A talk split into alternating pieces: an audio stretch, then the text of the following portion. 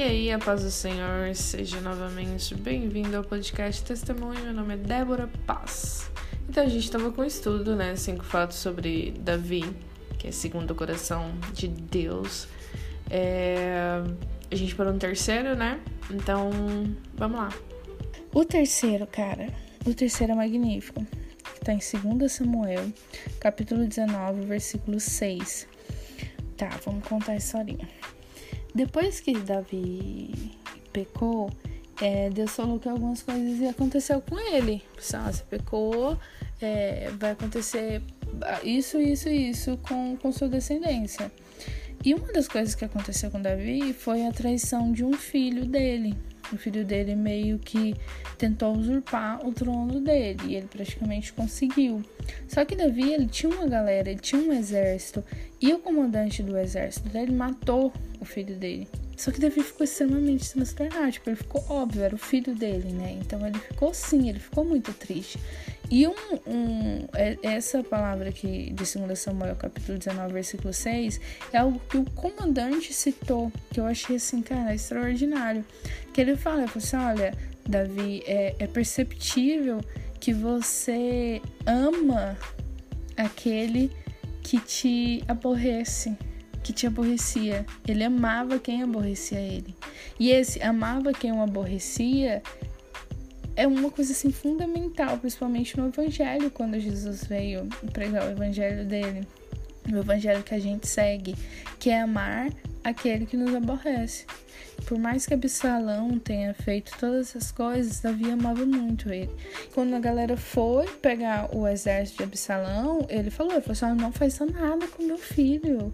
Eu não quero que vocês, tipo, ele não tinha nenhuma raiva do filho dele, nem nada, sabe? Primeiro porque eu, eu creio, assim, pelo Espírito Santo, óbvio, toda interpretação é divina, e é o que eu sempre peço. Amém, glória a Deus. Que Davi sabia, sabe? Ele sabia que essas coisas estavam acontecendo por causa de uma coisa que ele fez. Então acho que isso doía mais ainda nele.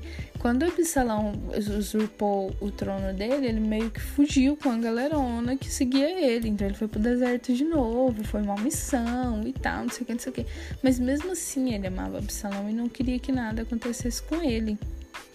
Então isso, cara, de amar quem o aborrece, com certeza agradava a Deus com certeza não vê que ele tinha raiva de Absalão por ter tomado as coisas dele, sabe? Ele queria o bem dele.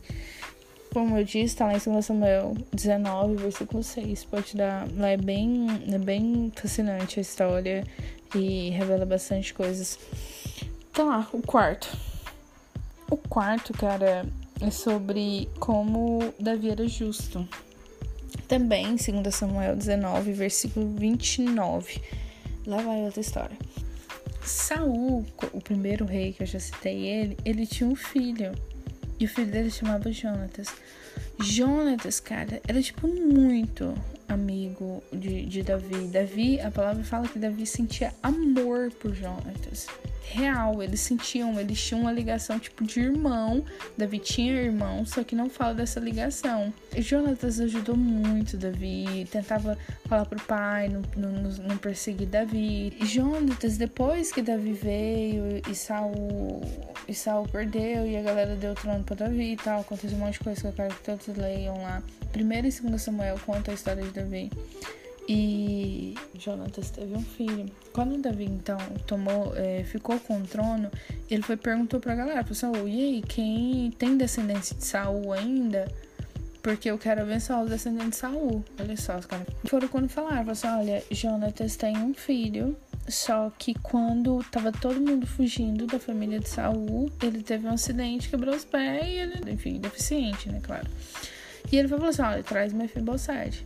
Só que, cara, e foi muito maravilhoso, porque quando o Mefibosete chegou, ele falou assim, olha, todas, todas as terras de Saul vai pra ti. E aí ele tinha um servo, falou assim, olha, você vai ajudar meu Mefibosete, porque ele não pode, tal, tal, tal, tal.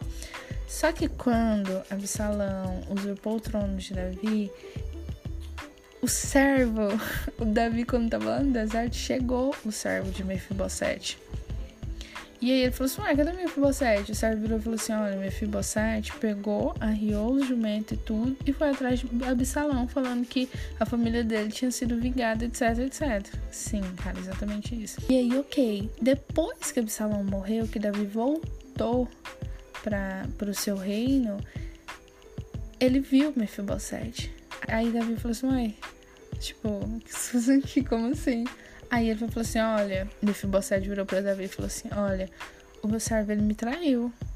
Ele falou isso, ele sabe que eu não consigo fazer arriar em cavalo e tal e tal e tal.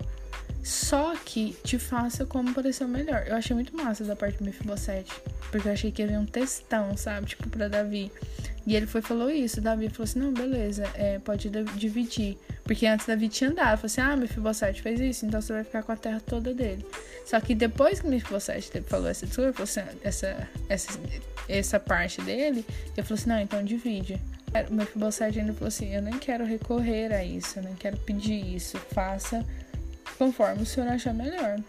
Só que foi muito massa Davi ter escutado e perdoado e acreditado, mesmo depois de ter ficado sabendo que Mefibosete podia ter sido ter traído ele. Então Davi era muito justo. A quinta e última coisa, cara, que é para mim, tipo, é o que faz cara, tem um peso enorme, enorme, enorme, enorme o que foi a palavra que eu vi nesse, nessa congregação é sobre o arrependimento. Cara, arrependimento, mano. A, a, a, o evangelho de Cristo, que João pregava também antes de Cristo, era exatamente isso: arrependimento. Lembra quando eu falei sobre sobre Davi entender que muita coisa estava acontecendo com ele por causa do pecado. Então, realmente, ele acreditava que muita coisa acontecia por causa disso. Tem dois salmos, cara, que traz o arrependimento de Davi, que é a primeira vez assim que eu li ele com esses olhos, eu fiquei, cara, o Salmo 32 fala que Davi sentia o arrependimento. Ele sentia em carne. No Salmo 32 a gente percebe que o arrependimento dele é em carne que o arrependimento dele é em espírito, que o arrependimento dele é na alma, que ele se prostrou.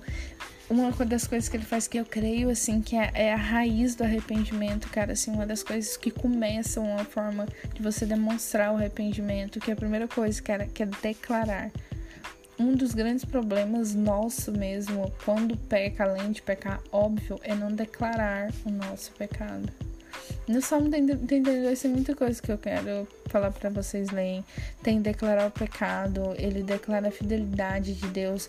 E o outro salmo, que é o 51, que ele também declara o pecado. Que ele também é uma das coisas também que tem o Salmo 51, além de, de mostrar que ele está sentindo na carne e na alma o pecado e o arrependimento.